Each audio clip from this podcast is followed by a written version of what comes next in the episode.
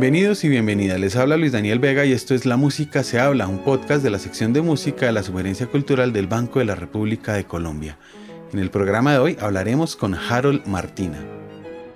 Para mí, hacer música de cámara y enseñar piano es tan importante como el presentarme como solista, porque yo siempre he querido que la generación que me sigue sea mucho mejor que uno. Harold Martina es un emblemático pianista de origen curazoleño que desde hace varios años ha tenido una estrecha relación con Colombia y sus músicas. Precisamente obtuvo su grado cum laude como concertista en el Instituto de Bellas Artes de Medellín, institución que le entregó la medalla al mérito en Bellas Artes. Se graduó de la Academia de Música de Viena, obteniendo el grado summa cum laude y fue profesor de piano y director del Conservatorio de Música de la Universidad de Antioquia. Fue condecorado por la reina Juliana de Holanda con la orden Orange Nassau. Ha grabado la música de compositores colombianos como Luisa Calvo y Gonzalo Vidal, además de interactuar al lado de Blanca Uribe y Teresita Gómez, de quien fue maestro. Actualmente es profesor de la Escuela de Música de Texas de la Universidad Cristiana de Fort Worth, donde también ha actuado como pianista invitado. En el programa de hoy hablaremos con Harold Martina sobre su trayectoria como intérprete, los retos que supone una carrera como pianista, sus aproximaciones a la música colombiana y el futuro de la educación musical. Vienes de una familia de músicos, tu padre tocaba los timbales, tu madre cantaba y tus hermanos interpretaban diversos instrumentos. ¿Cómo recuerdas ese ambiente musical donde naciste? Muy placentero y muy de unión familiar, porque todos estaban haciendo algo musical, no al tiempo, pero digamos, eh, había clarinete, había violín, había piano y canto, entonces eso alegraba mucho el hogar. ¿Y cuáles eh, son esos recuerdos más entrañables que tienes de esas sesiones musicales familiares? Como había un piano vertical en la casa y mis hermanos mayores tocaban y tomaban lecciones. Esto me fascinó muchísimo y yo trataba de sacar algo en, esos, en esos teclados. Y ya cuando tenía tres años podía tocar villancicos y otras canciones populares en la época con las dos manos. Sin embargo, a pesar de que empezaste a interpretar el piano de manera muy temprana, estudiaste algunos semestres de ingeniería química. ¿Por qué decidiste dejar de un lado la ingeniería química y definitivamente proseguir en el camino de la música? Yo iría un poquito más atrás porque a los tres años no tuve clases de piano porque el profesor dijo que como yo no sabía leer, entonces no me podía enseñar las notas, etc. Y apenas cuando tuve cinco años me aceptó como alumno.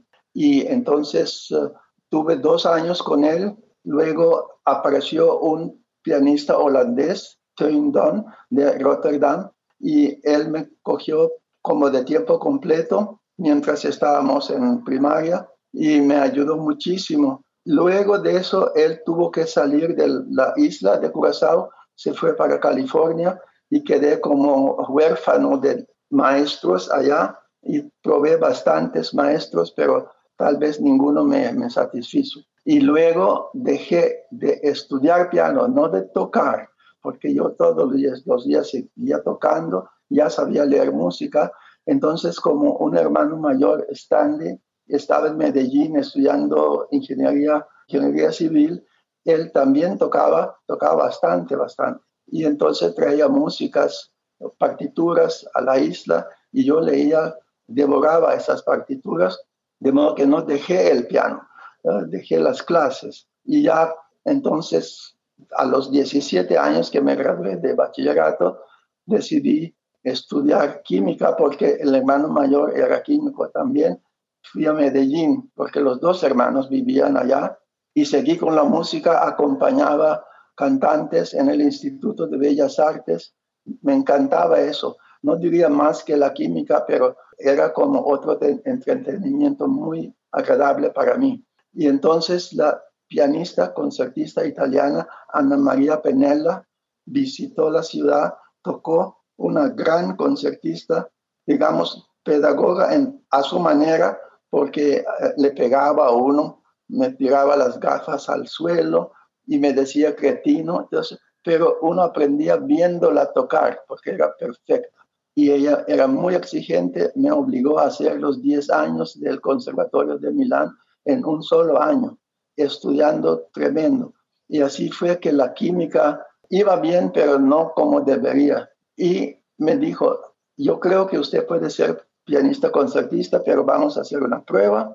Me dio un programa, me dijo, si en dos meses lo puede tocar en público, vamos a ver si le sigo dando clases y lo hacemos pianista. Y pude hacer eso gracias a mi hermano mayor que contrató un teatro que se llamaba entonces el Teatro Lido en Medellín, creo que de 1.014, 1.400 personas, y en el concierto había 63 personas, era vacío totalmente. Pero después del concierto, la pianista me dijo, bueno, sigo con usted y continué año y medio con ella. Y me gradué de Bellas Artes. Y luego ella quería llevarme a Nápoles, donde ella vivía, pero en ese tiempo yo quería como algo distinto y decidí por Viena y allá fue que definitivamente dejé la química y el profesor, un gran profesor Hauser, me aceptó en su casa a ver si él me aceptaba en su clase, que eran de 12 personas.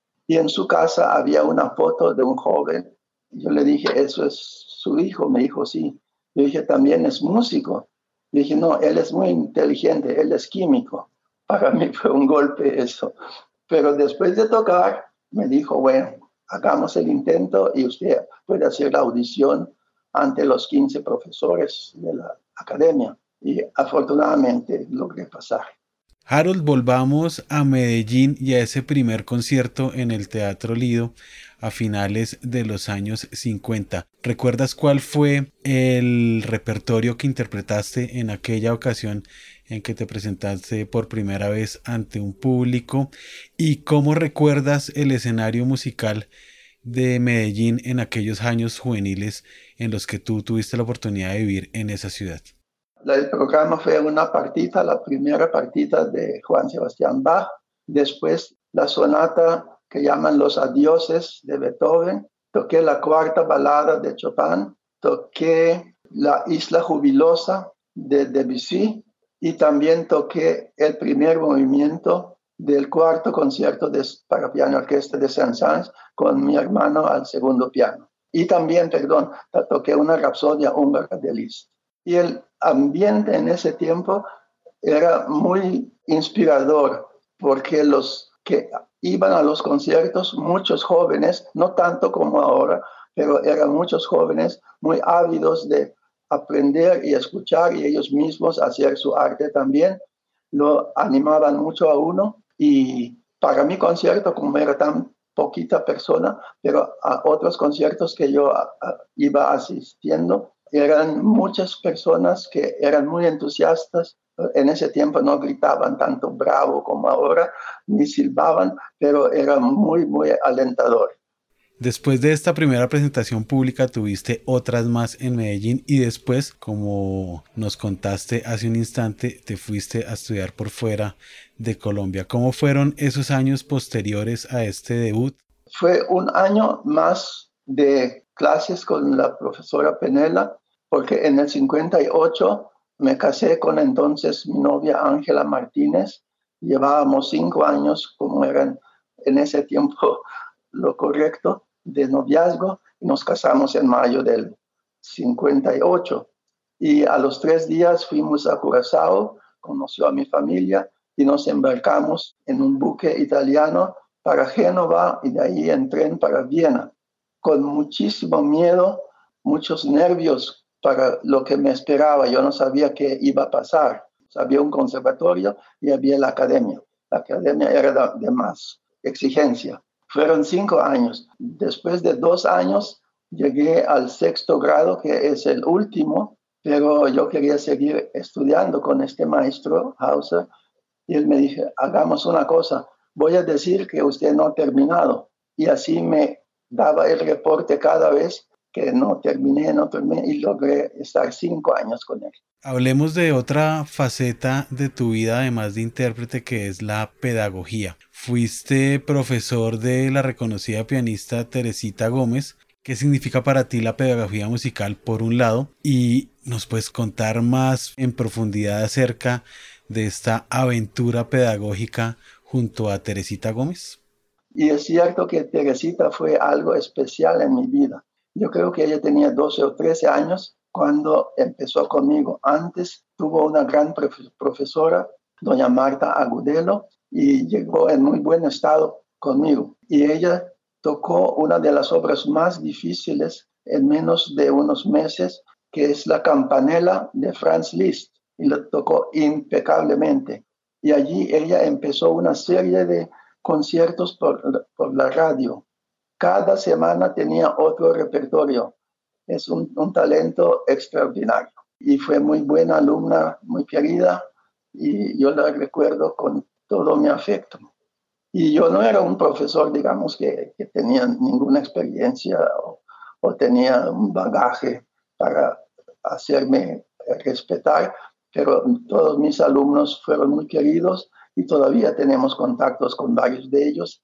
Y cuando voy a Medellín, me invitan a tener desayuno, alguna cosa, nos volvemos a unir. De modo que fue una época muy feliz mía. ¿Cómo contrastas tú este rigor con el que tú aprendiste y tu manera de ser pedagogo y de enseñar a tocar el piano?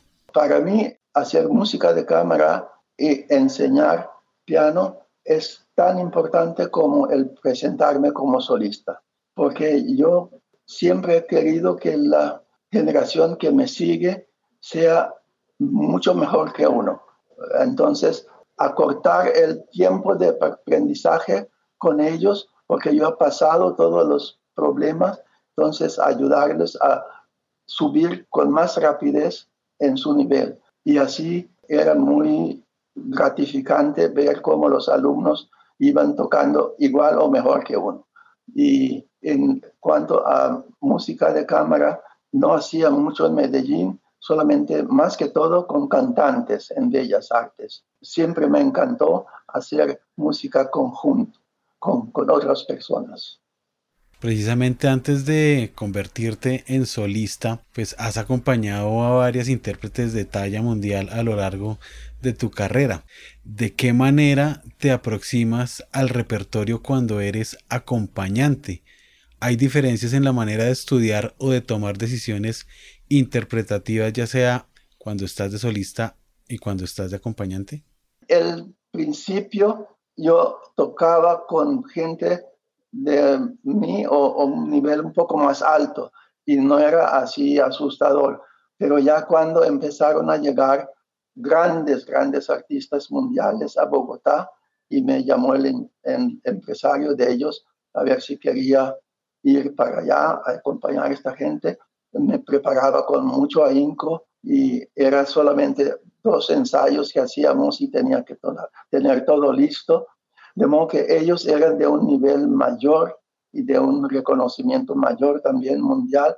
Tenía que aprender todo muy rápido y estar con los deseos, las intenciones de la otra persona, no colaboramos. Hoy en día no se dice acompañar, sino colaborar. Y así fue adquiriendo mucho repertorio como un camaleón cambiándome de interpretación según cada artista que yo acompañaba. Eso fue una gran lección para mí, ser más flexible, porque uno cuando toca solo hace lo que uno quiere, pero ya cuando dos personas o más tenemos que estar de acuerdo. Muchas personas se preguntarán por el oficio del piano como algo muy misterioso y algo que requiere tantísimo esfuerzo. Hablemos sobre el proceso del montaje del repertorio que tú sueles interpretar cómo lo escoges, qué circunstancias acompañan la escogencia de los repertorios, escuchas tus propias grabaciones, cómo determinas qué funciona y qué no funciona cuando estudias, por ejemplo. Cuando son obras para piano solo, trato de llegar todo lo posible, lo más posible, a las intenciones del compositor, porque la única fuente que tenemos es la partitura y en la partitura no está todo lo que él quería. El compositor se inspira de pronto y ahí dice que empieza su tormento, porque para escribir lo que en su inspiración vio o escuchó es muy difícil con la notación musical que no es perfecta.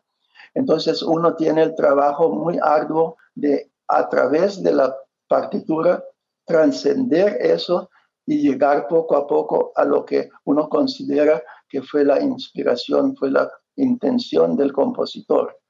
Entonces no es solamente saber tocar las notas y las indicaciones, sino ir más allá para entrar a la mente y el corazón del compositor. Entonces es un trabajo para mí muy, muy duro. Hay cosas que se aprenden más rápido, pero hay que profundizar y eso es lo que vale la pena. Tu estrecha relación con Colombia, además de haber debutado acá, de tener lazos filiales, también está estrechamente relacionada con la música.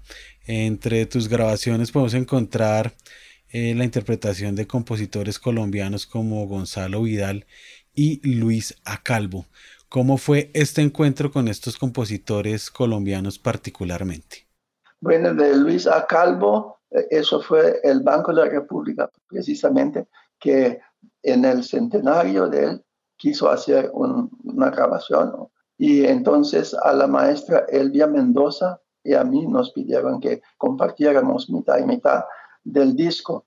Y esa música me gustó siempre porque el maestro Oriol Rangel, el mejor para mí intérprete de la música colombiana, yo lo conocí y lo oí tocar y nunca llegué a tocar como él lo hacía en la música colombiana, pero me traté de acercar lo más posible. Y Gonzalo Vidal era del Cauca, pero también estuvo mucho tiempo en Medellín, tanto que creo que la biblioteca ya se, llama así, Gonzalo, en las Bellas Artes. Para mí constituye una especie de Schubert colombiano, porque sus melodías, sus armonías, y él conocía muy bien el piano, eh, llaman mucho a la atención.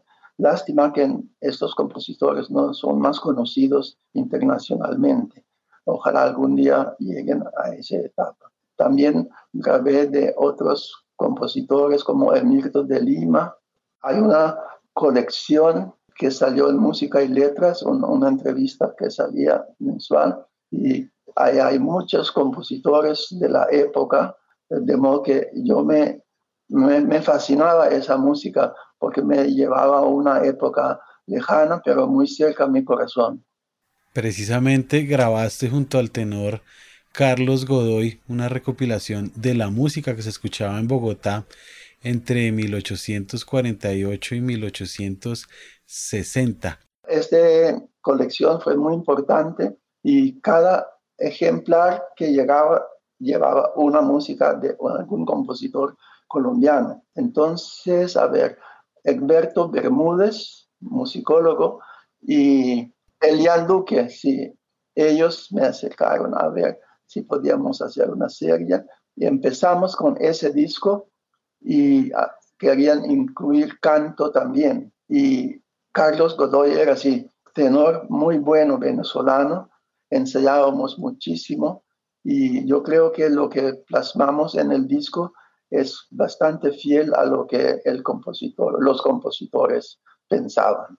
Hablemos también de otra grabación que llama la atención de tu repertorio y es aquella que hiciste junto al pianista Robert Roger titulada Curazao Valses for Two Pianos. Robert Roger, antes que pianista, es un gran médico, internista reconocido mundialmente. Él ha escrito mucho pero tocaba bastante bien o muy bien el piano y él, no fui yo que escogí, sino que él quería que yo fuera, fuera su partner y por eso escribió esto, creo que son 12 valses y hay unos títulos como de sus hijas y otra dedicada a mí que se llama El Caballero, otra a mi esposa, otra a su esposa. Era como muy biográfica los títulos de ese disco. La crítica de ese disco fue muy buena. Creo que en una revista francesa dijeron que es un que es música que hay que escuchar porque sale el sol de esos dos pianos. Él todavía está en Curazao, vive y toca y eh, es profesor o era profesor de, también de las universidades de Holanda. Harold, ¿nos puedes contar de una grabación que eh, realizaste hace un par de años con la pianista Blanca Uribe con las obras de Jaime eh, León? Blanca Uribe fue muy importante en toda mi vida musical porque en Viena coincidimos los mismos años con el mismo profesor y ella terminó viviendo en nuestro apartamento por unos tres años. Y nosotros hemos tocado muchísimo el repertorio, muchos de ellos en el, Banco de la República. Hicimos el ciclo completo de las obras a cuatro manos de Schubert, hicimos obras a dos pianos, hemos tocado en todas partes, en Colombia, en muchas partes, y también aquí en los Estados Unidos en festivales. De modo que esa grabación vino porque el maestro León dedicó esta obra a nosotros y entonces quisimos hacerle un homenaje a él con eso y tuvimos toda la colaboración del técnico de piano, pasa hojas. Espero que esta obra, la grabación, lo estén escuchando estudiantes y otros melómanos. Fue una experiencia muy grata porque nosotros nos entendemos muy bien personalmente y musicalmente. Recientemente la educación virtual nos ha tomado por sorpresa dado las circunstancias. Ya uno puede encontrar tutoriales en YouTube para aprender sobre técnica en el piano, sobre teoría, sobre armonía o solfeo o apreciación musical. En este caso, ¿cuál es el papel de un profesor hoy en día cuando la información está al alcance de un clic en el computador y donde la virtualidad, pues, eh, repito, nos ha sorprendido y se ha colado en todos los aspectos de nuestra vida doméstica. La enseñanza virtual ha sido para mí algo no negativo, pero muy incompleto porque para enseñar el piano hay que estar cerca de la persona, hay que estarle hablando, hay que estarle tocando la muñeca, el brazo, mostrándole movimientos y cosas. Y cuando es virtualmente esto desaparece. Pero tuve muy buenos alumnos que toleraron esta época. Ya estamos en persona otra vez en la universidad, pero siempre es muy difícil enseñar por virtual. Lo que pasa es que no es siempre de la calidad que uno espera. Todos esos tutoriales que usted menciona por teléfono, por, televisión, eso tiene su límite. No pueden llegar a un nivel muy alto en ningún instrumento con esos tutoriales.